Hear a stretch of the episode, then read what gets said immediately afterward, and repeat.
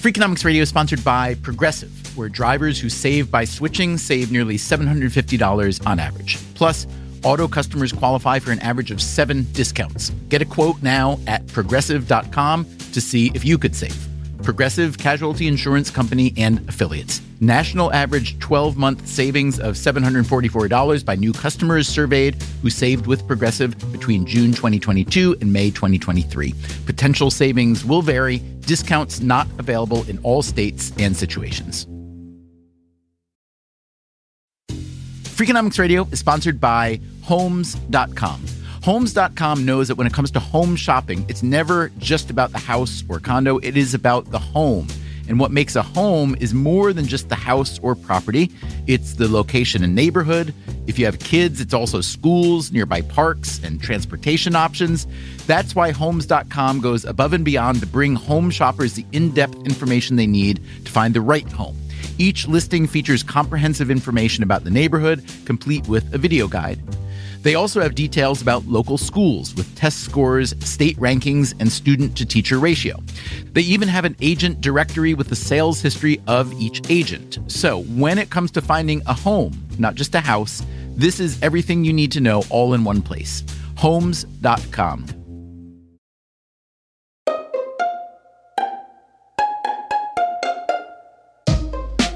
Hey there, it's Stephen Dubner. Once in a while, an episode from our archive suddenly becomes very, very timely. For instance, back in 2018, we put out an episode called How to Stop Being a Loser about the San Francisco 49ers. It was part of our Hidden Side of Sports series. The episode looked at how a once phenomenally successful franchise had become, well, a big loser, and what they were trying to do about that. Their 2018 season didn't go much better. In the third game of the season, their new star quarterback Jimmy Garoppolo hurt his knee and was out for the year. The team limped to a 4 and 12 record. But this year, the 49ers put together one of the most memorable turnarounds in recent sports history. San Francisco going to the Super Bowl with a big win tonight over Green Bay. And so, with the 49ers trying to win their sixth Super Bowl against the Kansas City Chiefs, we thought you might like to hear how they got there. So, here again is that episode from 2018 with some minor updates where needed. Everyone we interviewed for this episode is still with the 49ers, except for the linebacker Malcolm Smith. And some of the players we interviewed were particularly important to the Niners' success this year, including Garoppolo, Robbie Gould, and Kyle Juszczyk, as well as head coach Kyle Shanahan and general manager John Lynch. Hope you enjoy.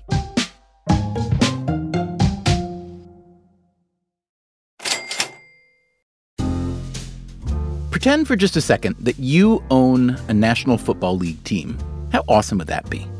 For starters, you would be really rich, but also you'd have a piece of the most successful sports league in history. And that makes you part of the fabric of America. People arrange their schedules to watch NFL games. They are so passionate about your product that they routinely dress up like your employees. Think about that. You ever seen anybody wearing a UPS uniform who doesn't work for UPS? This passion translates into millions of eyeballs and billions of dollars. So, however rich you started out, now you're getting even richer. Can you imagine how great that would be? Or, better than imagining, let's hear from someone who actually does own an NFL team. My name's Jed York. And let's say this team happens to be one of the most successful and valuable franchises ever. I'm the CEO of the San Francisco 49ers. Rice has just set a Super Bowl record with 12 catches. He's in motion. Montana, touchdown, John Taylor. In the 1980s and 90s, the San Francisco 49ers won five Super Bowls. That's it. The game is over. San Francisco has won Super Bowl 23. Jed York is 40 years old. The team has been in his family for years. I rotated through every single department, and my first gig was really in the equipment room, like learning how to sew uh-huh. nameplates onto the jerseys and doing that stuff. Okay, you're the CEO. I realize that's your title, that's your operational thing. Are you the owner and owner? How does the ownership work? It's So my family owns 90 plus percent of the team, and you know it's split between my siblings and my parents and I. My mother is the the controlling owner of the team. As York was moving up from the equipment room to the CEO's office, the team's glory days were receding. They did make it to another Super Bowl eight years ago, but they lost. It's hard to lose a Super Bowl and come back and, and try to refocus. Indeed, it was hard to refocus. The next few seasons ranged from mediocre to horrible. York did what NFL owners typically do in these cases he fired the coach again and again. Some fans thought York should have been fired. They rented a plane, flew it over the stadium with that very message. York's response was pretty sensible. I own this football team. You don't dismiss owners. Now, imagine at the same time all that was happening, this was also happening. The San Francisco 49ers quarterback knelt during the national anthem. Colin Kaepernick's protest against racial injustice seems to be gaining traction. And that led to this. Wouldn't you love to see one of these NFL owners, when somebody disrespects our flag, to say, get that son of a bitch off the field right now, out, he's fired. He's fired! Amidst all this chaos, on and off the field, Jed York hit the reset button hard. The 49ers started the 2017 season with a new coach, a new general manager, and a roster full of new players. They began the year with pretty high hopes. After all, they are the San Francisco 49ers. San Francisco has won Super Bowl 23. Those high hopes turned out to be, uh, misplaced. Largest margin of victory over the 49ers, going all the way back to 1980. And the new coach was miserable. When you lose a game, a lot of noise happens. When you lose two, a ton happens. Usually three is like Armageddon. Um, try nine. Nine straight losses to start what was supposed to be your turnaround season. Then you've got the President of the United States telling you to fire your son of a bitch employees, and your very sport is increasingly thought of as too violent and brutal for the modern world. You sure you still want to own a football team? Today on Freakonomics Radio, despite some headwinds, NFL football is still one of the most popular commodities in sports history. We all know what it's like to consume this commodity, but what's it take to produce it? Before the 2018 season began, we spent a couple days inside the 49ers complex talking to everyone ownership and senior management, the head coach and general manager, and of course the players, including the $137 million quarterback. What's up, guys? I'm Jimmy Garoppolo, and you're listening to Freakonomics Radio. And we learned a lot. For instance, how the sports industry is unlike other industries. So you actually need some level of collusion just to make the product work, right? We learned how winning is everything, but that losing could be pretty great too. When we lose, we actually get gifted better draft picks. We'll hear how an NFL team makes its money besides football. We went straight from uh, Monster Truck into Taylor Swift. And you'll hear what football players do when they're not playing, practicing, or lifting weights. I know it's a lot the hair, the bod. When you're staring at a demigod, what can I say except you're welcome?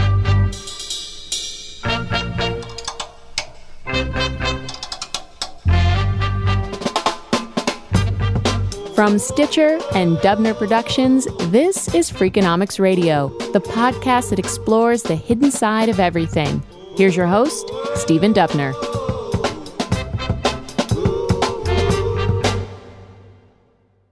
When we first thought about doing a Hidden Side of Sports series, we knew we'd want to spend one episode going deep on a single team, preferably before their season began.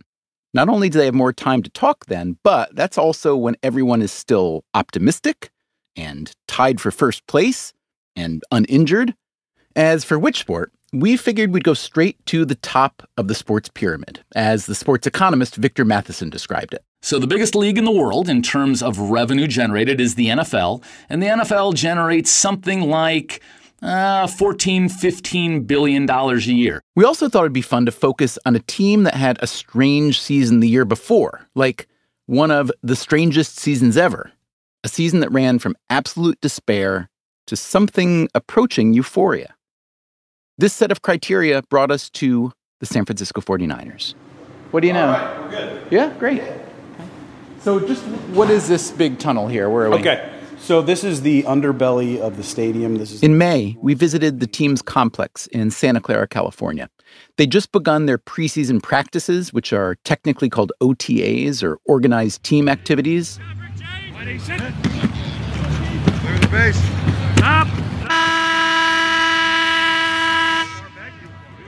The place was incredibly busy considering the season wouldn't begin for another few months. It was also incredibly upbeat. To understand why the entire building was so enthusiastic about the 2018 season, you have to understand what they went through in 2017. And to understand that, it helps to go back to 2011, the start of the era of coach Jim Harbaugh. By this point, the 49ers had not been to the playoffs in eight years. So Jim was at Stanford when we hired him. That, again, is 49ers owner and CEO Jed York. And Jim is a guy that is just a huge personality. It was a personality that Harbaugh was not shy to show in public. Yeah, personally, I think that's a bunch of crap. And I think with Jim, you know, he can certainly rub somebody the wrong way, but he's not worried about, you know, I'm going to make sure everybody gets along. Like he's he has one focus in mind, and that's you know how do how do I win? 33 to 17 is the final score. As Harbaugh uh, is a uh, winner in his uh. first game as a pro coach. Harbaugh turned the team around immediately. They had three excellent seasons, including that losing appearance in the Super Bowl against a Baltimore Ravens team whose coach was, bizarrely, Harbaugh's brother. It's the Harbaugh Bowl. Jim and John Harbaugh, Ravens and Niners, two of the best teams in the league describe to me how much it hurts to lose a Super Bowl? Um, you know, it's it's weird because we've lost NFC championship games before. And it's weirdly more easy to lose the Super Bowl yeah. because you can say, you know, we didn't have our best game, we didn't do this. So there's no ifs, ands, or buts, yeah. there's no what ifs. Not everyone in the 49ers building is as sanguine as owner Jed York. Losing the Super Bowl? Oh man, it sucked. It was oh, that's like the worst day of my life. Thanks for bringing that up. You're welcome. yeah. That's Joe Staley. I am the left tackle for the San Francisco 49ers. I've been on the team for this is my 12th season coming up. So, only played here in San Francisco. Right. And, you're uh, easily the longest uh, tenured veteran here, and the best, long shot, right? and the best looking. Yes, best looking. Yeah, yeah. your nose, I have to say, is leans right. Yeah. it leans to the right. I've been broken up a couple times. Staley has long been one of the best left tackles in the league. His primary job is to protect the quarterback on passing plays, which means, in addition to being the longest tenured 49er, Staley is also one of the largest. Six foot six. I'm yeah. about 295, 300 295. Pounds. He's also known as being one of the goofiest. Hakuna Matata. What a wonderful phrase. Hakuna Matata. Ain't no passing craze. It means no worries for the rest of your days. Staley also hosts a no budget web series called The Joe Show, filmed in the 49ers locker room. And our first guest is my eighth favorite player on the football team, Dekoda Watson, everybody. Let's go. It pays to stay loose if you are an NFL player. It is a fairly ruthless business that 49ers team that went to the Super Bowl eight years ago, Staley is one of just two players still on the team out of 53. That's how much turnover there can be on an NFL roster, especially when a team has a bad stretch. And the 49ers had a really bad stretch. The season after the Super Bowl loss, they won just eight games against eight losses. Coach Jim Harbaugh, whose idiosyncrasies were tolerable during the winning seasons, had worn out his welcome we just couldn't get to a place where, you know, either side was was willing to, to continue to move forward. Yeah. On to a new coach and a new season with even worse results five wins, 11 losses. Then another new coach for the next season with an even worse outcome two wins, 14 losses. That coach was also fired, along with the general manager who makes personnel decisions. This left Jed York as the primary target of the growing ill will. Here he is at a press conference right after the disastrous 2016 season. Jed, you dismissed your general manager and coach because they didn't reach certain uh, performance standards. That's part of it. Okay, let's stick to that part. Why shouldn't you be dismissed or reassigned for the same reasons? Look, again, like nothing I'm going to say is going to be Say something. And that's when York said this. I own this football team. You don't dismiss owners. No one's happy when an NFL team is losing the players, the fans, even, as you heard, the journalists. But paradoxically, there's one constituency that has reason to be somewhat less unhappy. Who's that? The ownership. Here's something important to know about the National Football League and the other big American sports leagues. Every team in every league, of course, wants to win, but they don't have to win to be financially successful. Consider the NFL. The league is essentially a coalition of the 32 teams. The commissioner serves at the owner's behest and promotes their interests. It is essentially a cartel with membership by invitation only. Unlike the big soccer leagues around the world, there is no promotion into or relegation out of American sports leagues. Unlike corporations, these leagues don't face much real competition from upstarts or rivals. So, uh, first of all, we see uh, the leagues pretty actively try to uh, crush their competition. That, again, is the sports economist Victor Matheson. We had the NFL uh, drive the USFL out of out of business in 1985, at least partially through nefarious means, uh, partially through fairly incompetent uh, uh management of the USFL. Probably led at most by the owner of the uh, New Jersey USFL team, of course, Donald Trump. You might think an economist would oppose this lack of competition. You might think he'd consider this behavior downright collusive. Sports is really interesting in that uh, you actually need some level of collusion between teams just to make the product work, right? So this is not. Uh, this is not Apple and Samsung, right? Uh, Apple really does want to drive Samsung out of business so they can grab the whole mobile phone market, and Samsung wants to do the same thing to Apple. But the New York Yankees don't want to drive the Boston Red Sox out of business because they need someone to play, and you need to figure out how you're going to run your league so that you can make a good, entertaining product. The NFL's product is certifiably entertaining and, therefore, certifiably lucrative. Importantly, this lucre is equally shared among the 32 teams. Local revenues vary, but every team gets a 132nd cut of the national revenue that includes money from TV rights, sponsorships, licensing, and merchandise sales. Last year, the NFL's total national revenue was more than $8 billion, with each team receiving more than 250 million. A lot of that money will get paid out in player salaries. For the 2019 season, there was a salary cap of just over $188 million per team, and owners have to spend at least $167.5 million. But don't forget, there are local revenues coming in as well, including ticket sales. And that $250 million check from the league, that's your share whether you win every game, half your games, or none.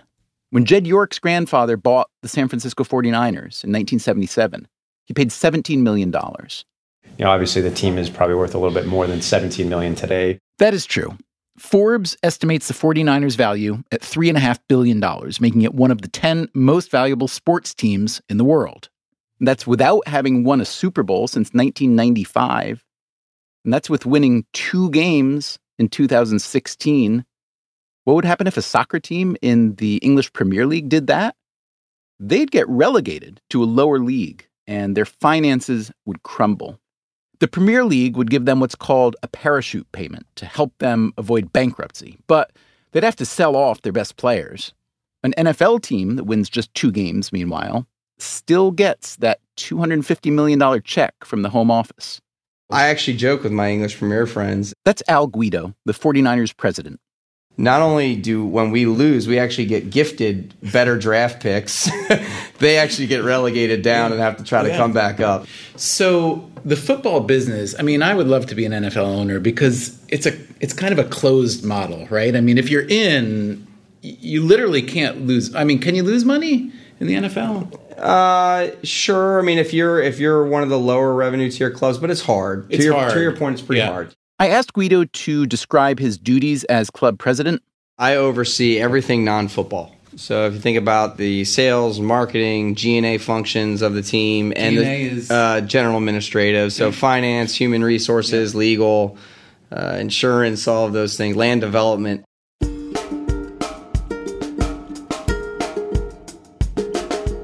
Land development in particular is a big piece of the 49ers value proposition, as it is for many sports franchises.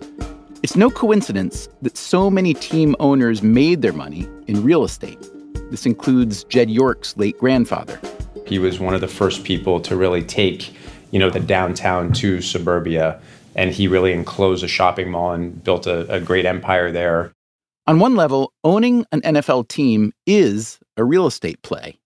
Yes, the athletes are necessary to carry out the game, but athletes come and go. The stadium is the constant, and it's a cash cow on at least three dimensions as a stage set for the lucrative TV contracts, as a venue for live events, including, of course, the football games, and as a sponsorship opportunity.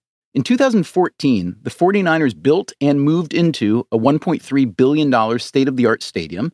It's now called Levi's Stadium after the jeans maker paid $220 million for a 10 year naming deal. Some of that money goes to the 49ers' new hometown, Santa Clara, which is in Silicon Valley. It's about an hour south of San Francisco, where the 49ers had played since 1946. Jed York again. We would have loved to have stayed in the city of San Francisco. We looked at over 85 sites in the Bay Area. There's a lot of work that goes into it from an environmental standpoint, from a governmental standpoint. When it was announced that you were going to build the stadium down here, um, what was the general public response? It wasn't a very positive response because people wanted us to stay in the city. Right. And what were you and what were you portrayed as? Greedy, as not loyal, what? Um, probably more than not loyal because in terms of greedy like there was very very little public equity put into the building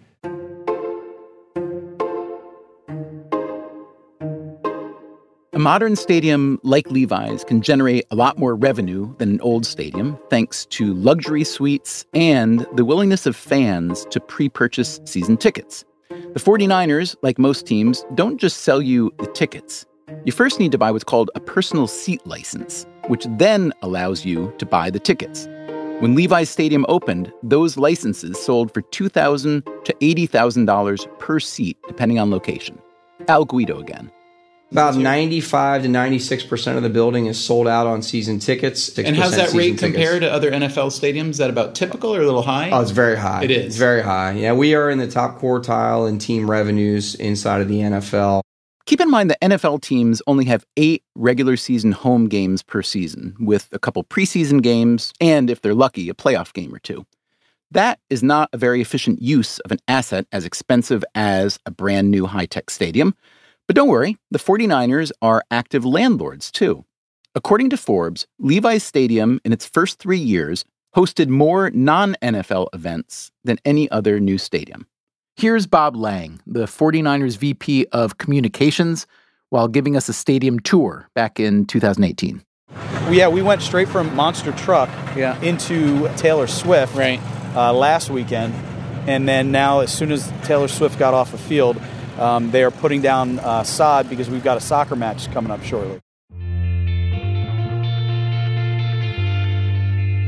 So, from a business perspective, the 49ers of the mid 2000 teens were doing quite well, monetizing their beautiful new real estate investment, taking in their steady share of the NFL's billions.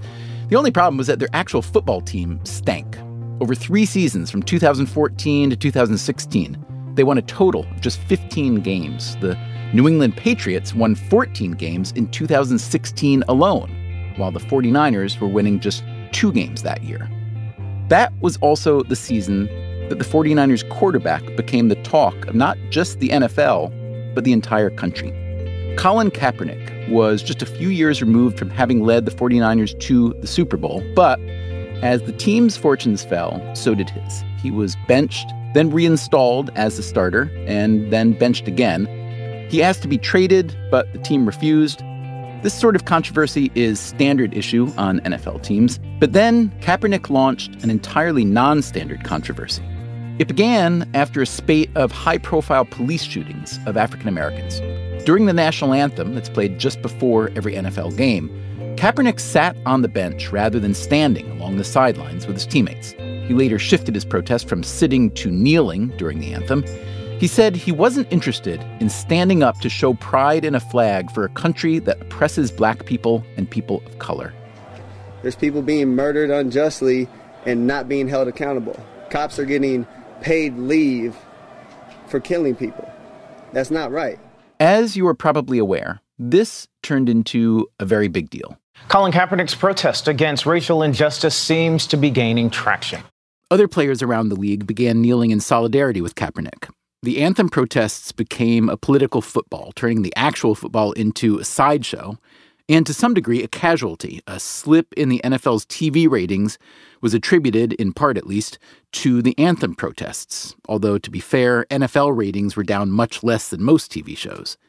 Kaepernick himself was ultimately released by the 49ers, and he wasn't picked up by any other NFL team, despite having strong career numbers. Kaepernick accused the league of blackballing him, and he filed a collusion case. He and the league eventually settled for an undisclosed amount. I had asked 49ers owner Jed York about the Kaepernick controversy. When you look at, you know, African Americans specifically and folks of racial minority and and sort of police shootings, there are some things that, that really aren't good in our country. Colin probably took a different approach than I would have taken, but he certainly brought attention to the matter. And I understand where people were upset that he, you know, took an action during the national anthem. But when I look at where Colin started of sitting down during the national anthem, he changed his position to doing something that it, it's hard for me to see taking a knee. Like there's, if you can come up with a community or society where taking a knee is a disrespectful act, right. like by all means, Well, show me. So I, I mean, I, I feel like he tried to modify his position to be Mhm. as respectful as possible Yeah. during a very, very, you know, sacrosanct moment during a professional football game. And I think the the narrative sort of spun out of control. And then you've got something that um, five years ago no one could have predicted. Wouldn't you love to see one of these NFL owners, when somebody disrespects our flag, to say, get that son of a bitch off the field right now? Talk about that, your communication with the White House, if there was any, and how that affected you. So we didn't have any direct communication with the White House. The NFL league office may have. We we didn't. The position that we took was whether you're for or against somebody taking a knee during the national anthem, you you have the constitutional right to be able to do that. Now that doesn't mean that you are, you know, immune from having backlash because of your actions, but you have every right to to to to make that action and take that action.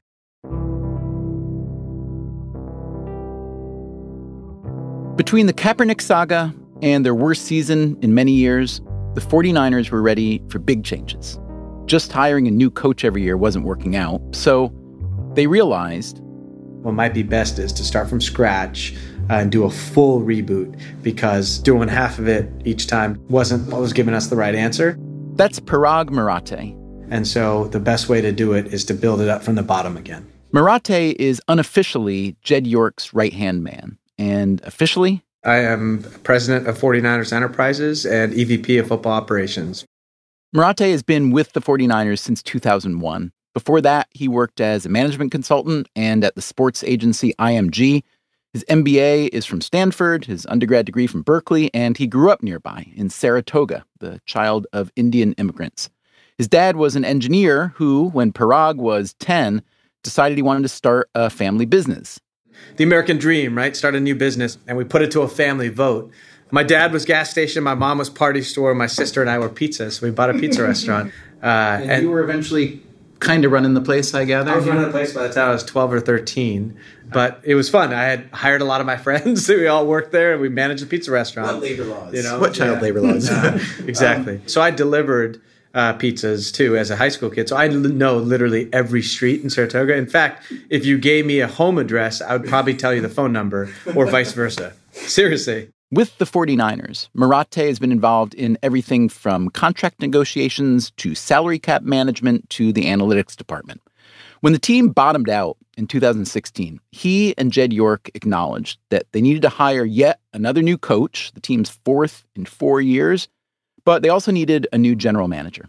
That's the person responsible for deciding which players to get and which ones to get rid of, and what kind of contracts they could afford within the salary cap. They also realized they had to rethink the alliance between coach and GM to make sure they were rowing in the same direction. So we've done a lot of research on successful organizations and what what made them work and what didn't. And uh, one of the things that was of paramount importance is first of all, having a head coach and a general manager that were in the same life cycle of their career. Yeah. So one's not thinking about saving their jobs and one's not thinking about trying to prove themselves, right? And another thing was, you know, you have different structures across every club. Sometimes the GM's on top and the head coach is underneath. Sometimes it's the other way around. We wanted to set it up where they were partners and they complemented each other uh, on what their respective skill sets yeah. would be. And then we went out and identified, we looked at all sports and thought about, all right, what are the what are the key attributes of a, of a head coach that we're looking for? Uh, what are the key personality traits and the key sort of skill sets? Same thing at, at, at a GM. So we gave each candidate a list of 10 skills of a head coach or a GM, and we said we want you to rank these uh, one to 10, not on how important they are, but on how good you are at them. And by the way, you have to be one out of 10 on something and you have to be 10 out of 10 on something, right? And it wasn't the answers so much that we cared about as like how they arrived at it and how they talked about it afterwards. Were some right? guys not able to put so down a many, one? So many guys did one, two, three, four, and then six way tie for five right? Because they couldn't be worse at anything, right? And so it's just that conversation that they couldn't they couldn't consciously allow themselves to be bad at something.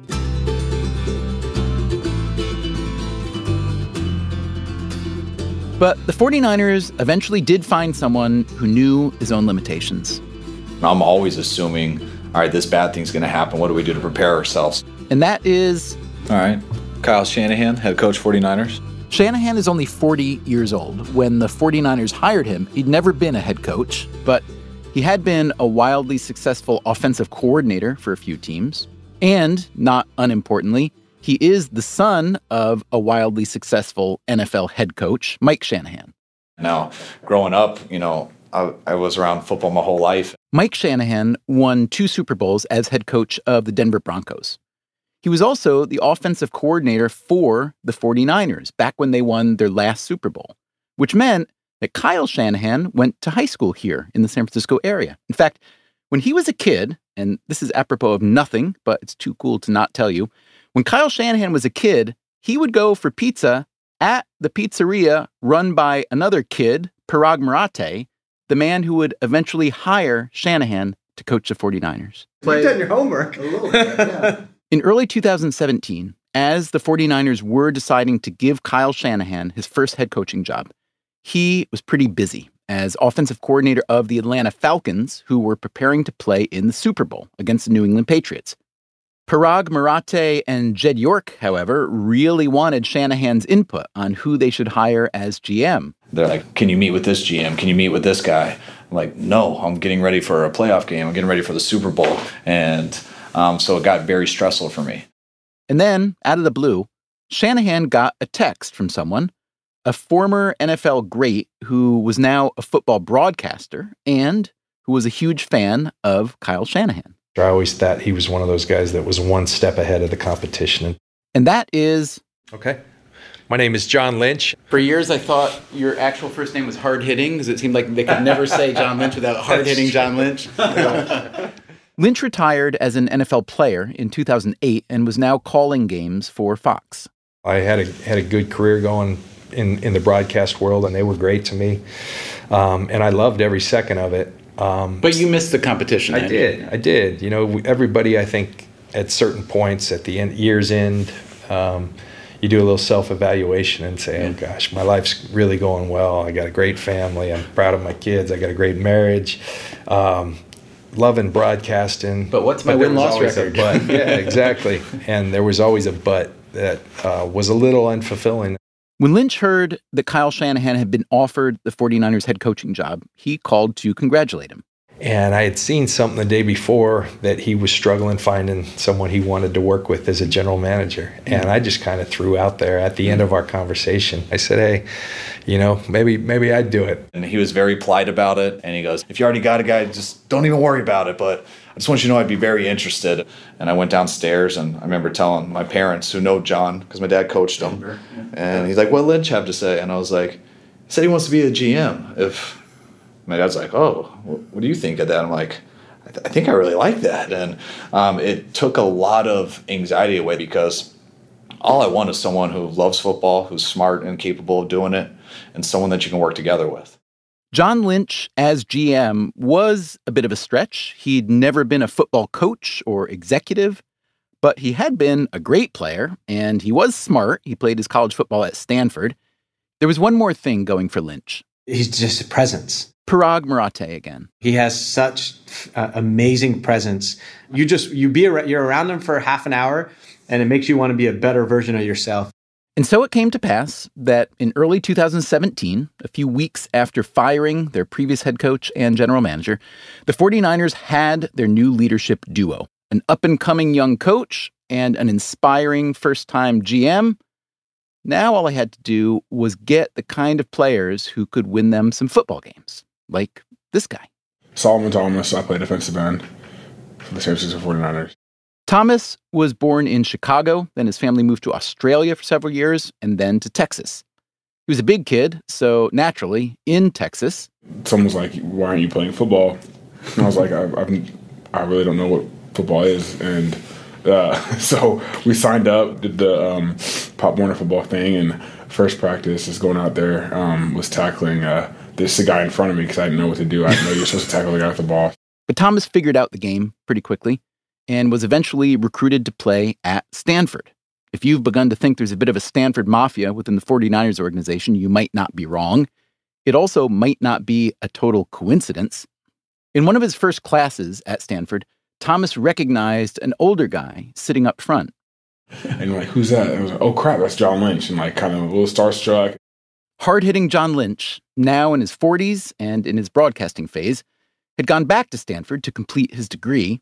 A couple years later, as the brand new GM of the 49ers, the first player Lynch drafted with the third overall pick was Solomon Thomas. It was just like a total like a dream come true. I was like, And he's like, "This is your former classmate, John." Li- Who, Yeah. was it him or Yeah, Shanahan who called you? Uh, John called me first, and he said, "Hey, classmate," and then yeah, it was it was, it was pretty insane.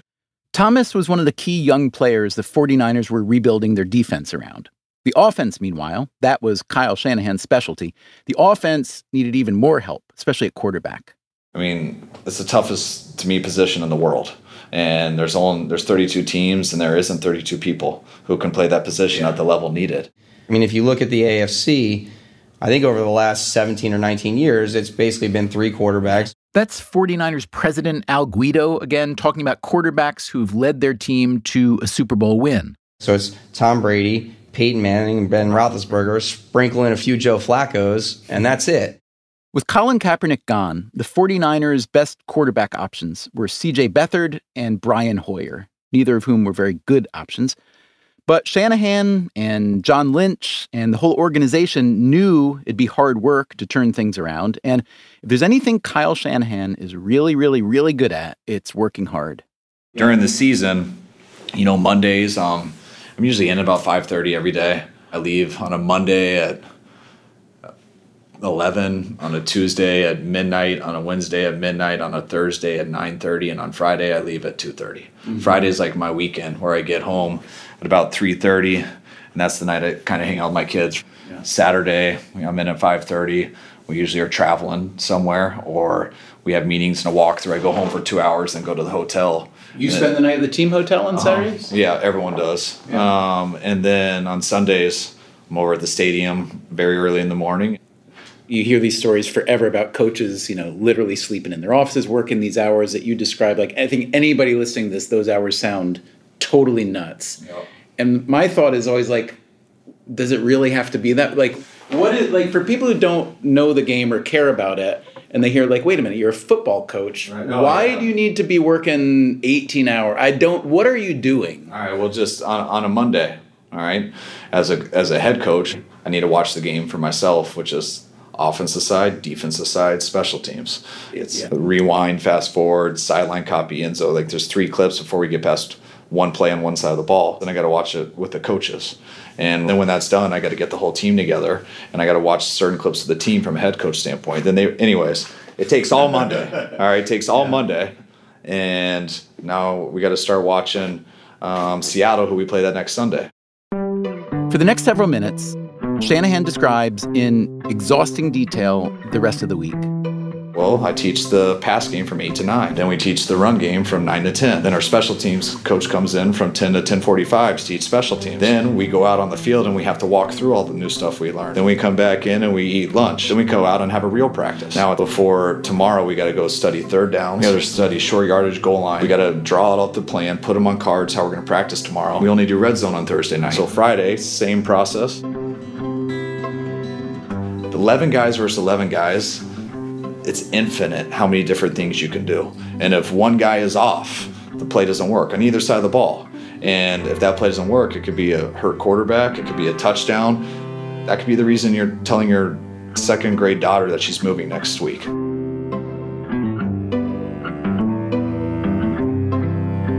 Yeah, there's there's not many other ways to do it. I know it's embarrassing. We're not doctors, so we're PE teachers, and but like it's I don't try to explain to people much because it's laughable. And has anybody ever tried? Has any coach ever said, you know what? Maybe all those hours that we're working, if we slept more, we'd be sharper and try to make up for it that way. Has anybody ever tried a totally different approach? Or yeah, totally.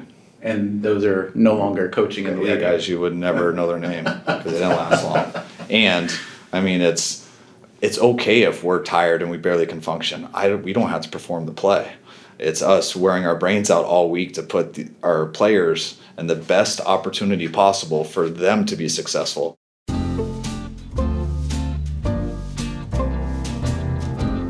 Coming up after the break, just how successful was the 49ers turnaround effort? I mean, your wife hears the radio all day. She reads stuff. She eventually you get home and everyone's been saying that their husband sucks so bad. She wants to know why.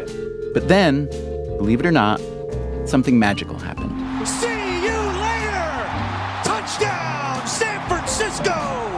It's not like Jimmy was the savior, right? It's the whole team. That's coming right up. And if you want to hear the full, unedited interviews with the 49ers executives, coaches, players, etc., there are many hours of tape. Didn't make this episode. Sign up for Stitcher Premium. Just go to stitcherpremium.com slash Freakonomics and use the promo code Freakonomics to get one month free.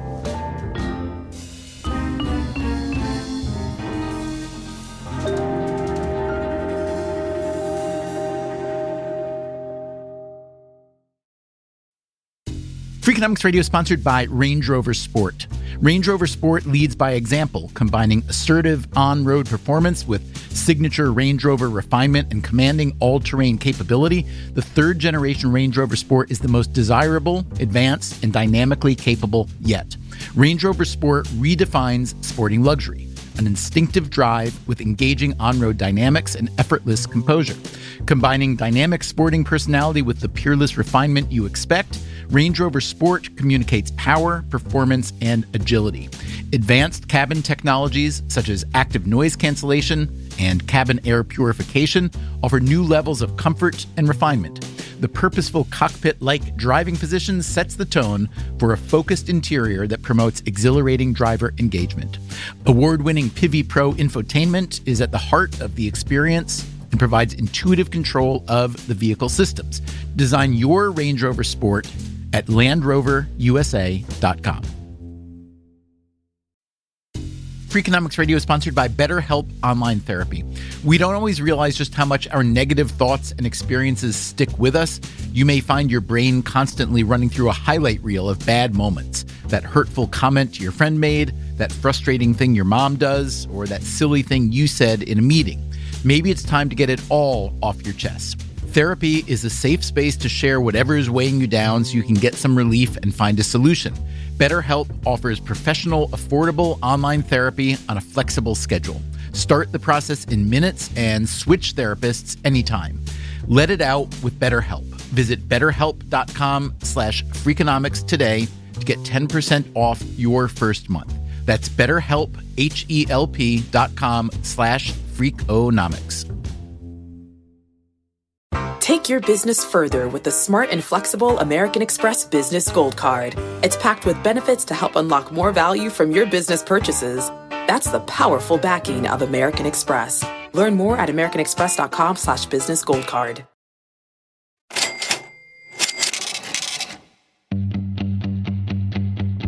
In September of 2017, the year before we first put out this episode, the iconic San Francisco 49ers franchise was ready for their renaissance. They had a new coach, new general manager, many new players, a gorgeous and relatively new stadium, and seemingly all sorts of wind at their back. And then they played their first game. They got crushed by the Carolina Panthers, 23 to 3.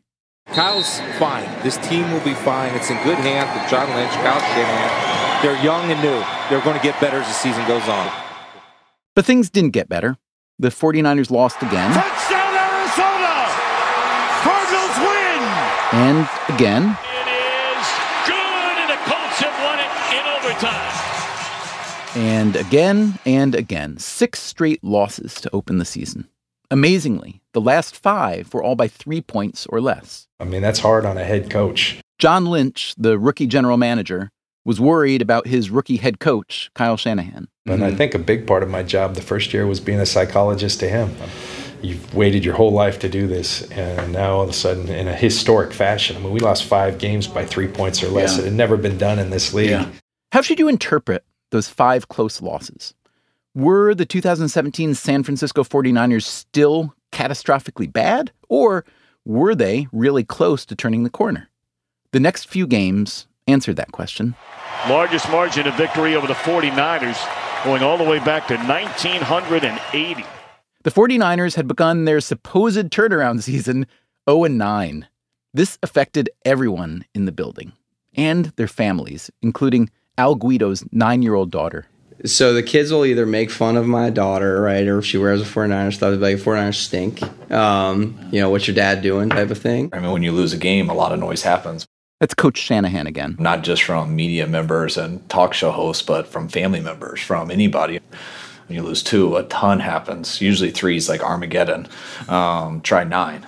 Um, and it happens to where, I mean, your wife hears the radio all day. She reads stuff. She eventually you get home and everyone's been saying that their husband sucks so bad. She wants to know why. And eventually you say, it wasn't me. It was this position. And she eventually says that to another wife. And that's how teams get torn apart.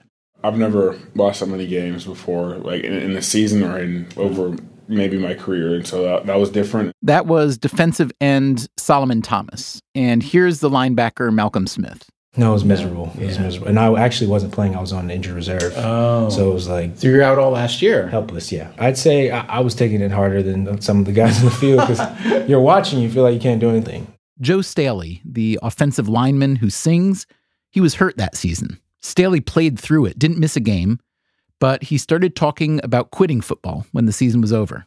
I was in year 11. I was on my sixth head coach. We were, I think, at this time like 0 and 7, and was just like, you know, I had mental lapse of weakness there where I was just, you know, the adversity kind of got to me. Definitely super frustrating. Uh, not how we expected things to start. That is the fullback Kyle Juszczyk.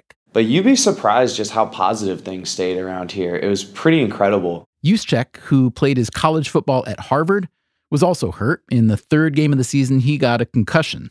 So we were playing the uh, LA Rams, and we were on the goal line, and smacked my head with their linebacker, and just had a really. It was really weird. It was almost like a like a bell, like just ringing.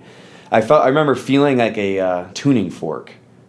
I'm pretty shook up, but I'm sitting in the huddle, and I'm like, I'm definitely messed up, but like, do I sit down?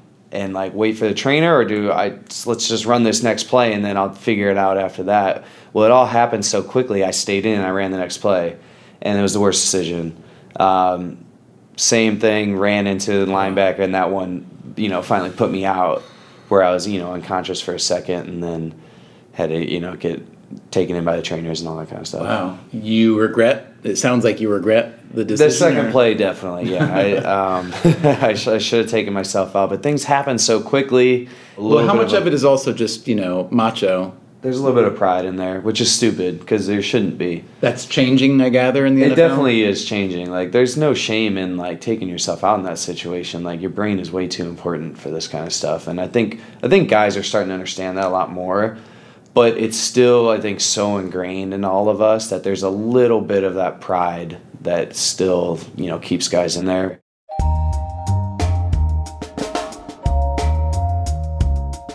As Juszczyk was recuperating from his concussion, the 49ers season kept getting worse. And yet, he says, Kyle Shanahan managed to keep his 0 9 team from turning on each other or on themselves. Nobody was walking on eggshells here. We were still very confident that we were moving in the right direction. Um, and you know, every week Kyle would pull up some clips to show like we're making progress. I swear, guys. Like, just stick to it, and it's gonna turn around. And I have to say that just sounds like exactly the opposite of what lay people think about football coaches. yeah. We think like you could have a pretty good game, and then they call you in and show you this is the block you missed, and so on. That definitely exists, and I've definitely been a part of that too. Um, but I almost feel like it's more of a kind of a new age thinking of this more positive feedback, and I know it definitely resonates with me. Um, you know, I've never gotten much from a, a, coach that's just screaming at me and telling me how terrible I am. I, I don't know. That just doesn't work for me. Kyle and I kept saying to each other, like, we can go in there and throw a fit and throw water coolers. General Manager John Lynch again. But those guys were giving outstanding attitude each day. And here's Kyle Shanahan. We took over two and fourteen team. We knew we had a long way to work. We didn't expect to be zero and nine, yeah. um, but we're going to keep working and not reinvent the wheel. And we've heard from everybody in the building that it was a remarkably positive locker room, yeah. and most people attribute that to you. Um, so I'm curious to hear what you did specifically to make that happen. Um, I don't know if I did a good job. It was my I mean, it's the first time in that situation, and um, I think every situation is different. I mean, people act like um, there's like a book or something to handle situations. You got to adjust to what the situation is, and you don't know that till you're in it. One big reason the 49ers were in that situation is that they didn't have a quality quarterback. And as Shanahan told us, I mean, it's the toughest to me position in the world. And there's only there's 32 teams, and there isn't 32 people who can play that position yeah. at the level needed. But remember, in the NFL, as in all the big American sports leagues, the worse a team's record is at the end of the season, the better position they'll be to draft the best players from college. We were 0 9. Um, I knew we were going to be in the position to have a high draft pick. A lot of quarterbacks were coming out that we knew were going to go in the first round. But there was a quarterback already in the NFL who Kyle Shanahan and John Lynch thought could be a good fit for the 49ers. Yeah, right? Uh, Kyle studied him out of college. I studied the heck out of him coming out of college. He was one of the guys who kept showing up on Kyle's teach tapes in terms of the quick release, the, the accuracy of the, the traits you're looking for in quarterbacks. This quarterback was in his fourth season in the NFL, but he'd barely played at all. And that's because he was the backup to one of the most successful quarterbacks in history, Tom Brady of the New England Patriots. Brady had just turned 40 years old, but he had declared that he did not plan to retire anytime soon. And this declaration apparently made the backup quarterback, the heir apparent to Brady, expendable. Here's 49ers owner Jed York.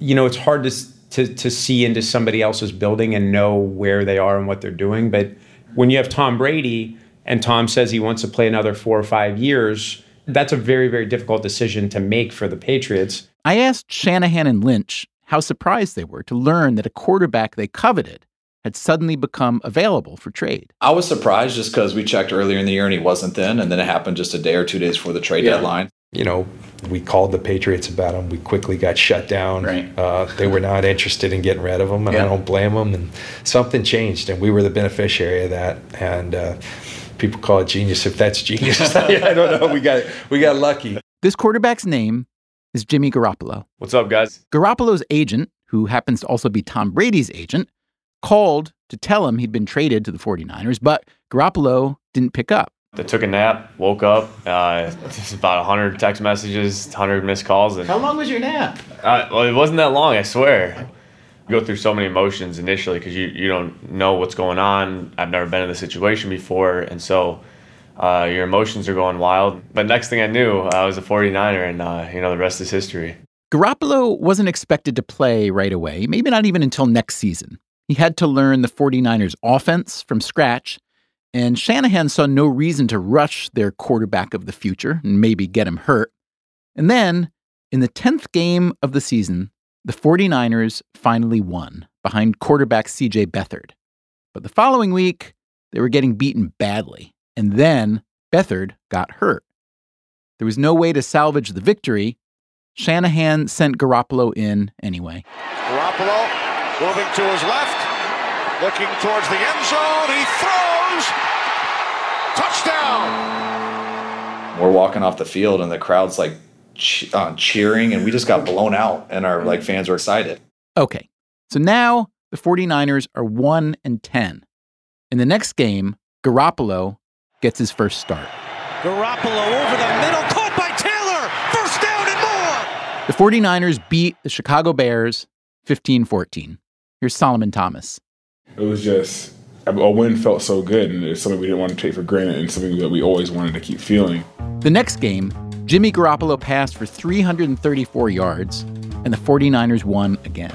And we got in a roll, and you know, you know, Jimmy came in was doing incredible. You know, that motivated the team as well, and um, it was it was pretty special. With Garoppolo leading the way, the San Francisco 49ers won five straight games, including three against playoff-bound teams, and they finished the season at six and ten. See you later. Touchdown, San Francisco. What are the odds of a team losing their first nine games and then winning their last five? You can't count that high. It's not like Jimmy was the savior, right? It's the whole team. Paraag Marathe again. And every single player played better, had more confidence, and and saw uh, the culmination of their hard work and patience that they had towards the vision sort of come to fruition. Jimmy was the catalyst, like the first spark plug, but it really ignited the whole team. Here's Joe Staley. I mean, it was huge for our team last year to finish the way we did. Um, you know, Jimmy coming in really made a huge difference for us. And Kyle Juszczyk. I think you really got to give Jimmy a lot of credit. I mean, he put in serious time after practice with the coaches by himself. I mean, he was here all night just trying to learn this playbook. And Jed York, the owner. I mean, it was very clear that Jimmy was a guy that that you know took everybody's attention on the field. Like the guys gravitated towards him, and he's a natural leader. As a reward, Jimmy Garoppolo, having sat on the bench for four seasons in New England and then started a grand total of five games for San Francisco, Garoppolo signed a five year contract worth $137.5 million. It was, at that point, the richest contract in NFL history. You know, for the most part, I just go out and do my thing. You know, all the outside noise is, is it's just noise. You get caught up in all that stuff, you're gonna have a tough time. The NFL is hard enough as it is. From everything that we've heard from everyone on the exec side and on the player side, you're some combination of like Y.A. Tittle and Superman and Jesus Christ. Like people just gather around you and love It's a you. hell a combo, right? It's a pretty good combo. yeah, I think you know I've never really tried to fake it or Yeah. you know be uh, I don't know someone that I'm not because you know guys I mean especially in NFL locker room they see right through that they're not dumb so you just have to be yourself. Uh, I don't know. I've always thought of myself as one of the guys, and I think that plays a big part in it. It had been a bizarre season for the 49ers. The deepest gloom replaced almost overnight by the brightest of futures. But now there's a question What exactly are the San Francisco 49ers? Are they the best 6 and 10 team in history, the team that won their last five games? Or are they, well, a 6 and 10 team? Teams that go 6 and 10 one year are not very likely to win the Super Bowl next year. Although, sport being sport, crazy things do happen. That's one reason we like it. So, what would happen this year? When we visited the 49ers before the 2018 season, I had asked York and everyone else to predict how the team would finish that year. Their answers were, to me at least, remarkable. And they probably said a lot about what kind of mindset you need to run a team and the mindset of a working athlete. Here's how the executives, York, Guido, Lynch, and Marathe, answered when I asked about their expectations. I think you never know what's going to happen in, a, in an NFL season, but it, it's really about getting better each and every game. I don't have any predictions on wins or losses. I don't want to put a number on it. Um, that we continue to stay on the path. Like if we, you know, if we were still building towards something and it d- didn't necessarily lead to wins, that's okay if we're on that path that we're all believing. I think you'd agree that the executives are the definition of non-committal. And here are the players. And they, I think you'd agree, are anything but non-committal. Here in order are Solomon Thomas, Kyle Juszczyk, Malcolm Smith, and Joe Staley. You know, our goal is to is to win it all, and, and so I feel like we we have the potential to do that.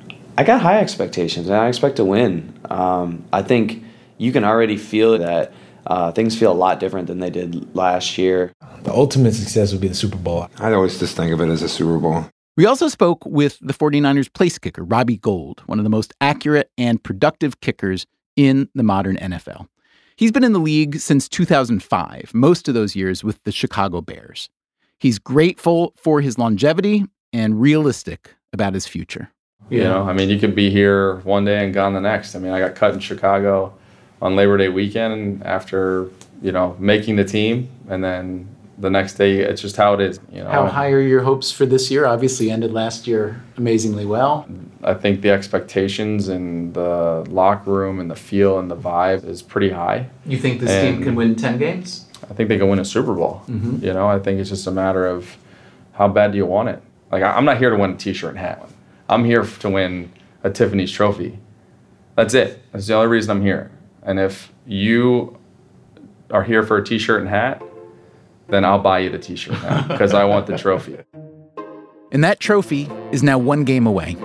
As we told you at the top of this update, the 2018 season didn't work out so well for the Niners. They won just four games, but they stuck to their game plan, which meant having faith in John Lynch and Kyle Shanahan's ability to bring in good talent and to coach up that talent more aggressively, more creatively, more successfully than other teams.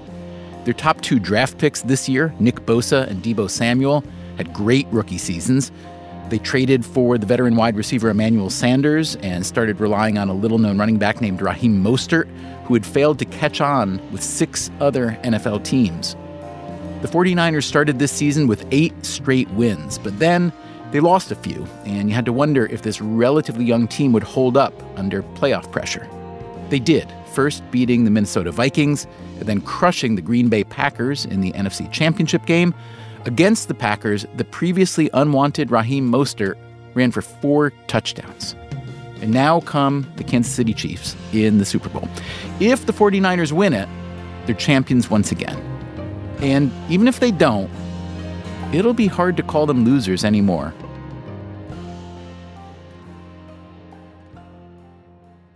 Coming up next time on Freakonomics Radio, the 2020 presidential election is officially underway. So it's time to ask a question we've been asking in these parts for a while now.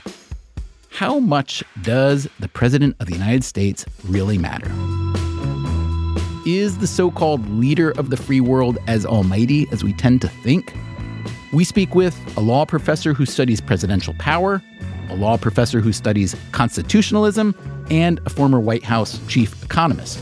We talk about the relative power of the government's three branches, the evolution of the presidency itself, and yes, we talk about Donald Trump. Well, I think President Trump can rightly claim some credit. No, I do think he's unfit. Obama, I think, did aggrandize executive power to some extent. We also ask our experts to rank the president's power in a variety of areas on a scale of 1 to 10. I would give that a 7. Two or three. Roughly the same. An episode almost certain to make your head explode no matter which side of the aisle you happen to live on. That's next time on Freakonomics Radio. Freakonomics Radio is produced by Stitcher and Dubner Productions. This episode was produced by Anders Kelto with help from Derek John. Special thanks to all the 49ers and especially Bob Lange, their VP of Communications. If you want to hear the full interviews with the 49ers featured in this episode, those are available on Stitcher Premium. The Freakonomics Radio staff includes Allison Craiglow, Greg Rippin, Matt Hickey, Daphne Chen, Zach Lipinski, Harry Huggins, and Corinne Wallace. Our theme song is Mr. Fortune by the Hitchhikers. All the other music was composed by Luis Guerra. You can get Freakonomics Radio on any podcast app. If you want the entire back catalog, use the Stitcher app or go to freakonomics.com where we also publish transcripts and show notes. We can be found on all the usual social media channels. The best way to reach us directly is via email, radio at freakonomics.com. Freakonomics Radio also plays on many NPR stations, so check your local listings. Thanks for listening.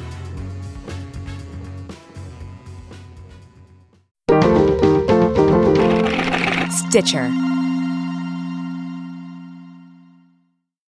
Justin and so good.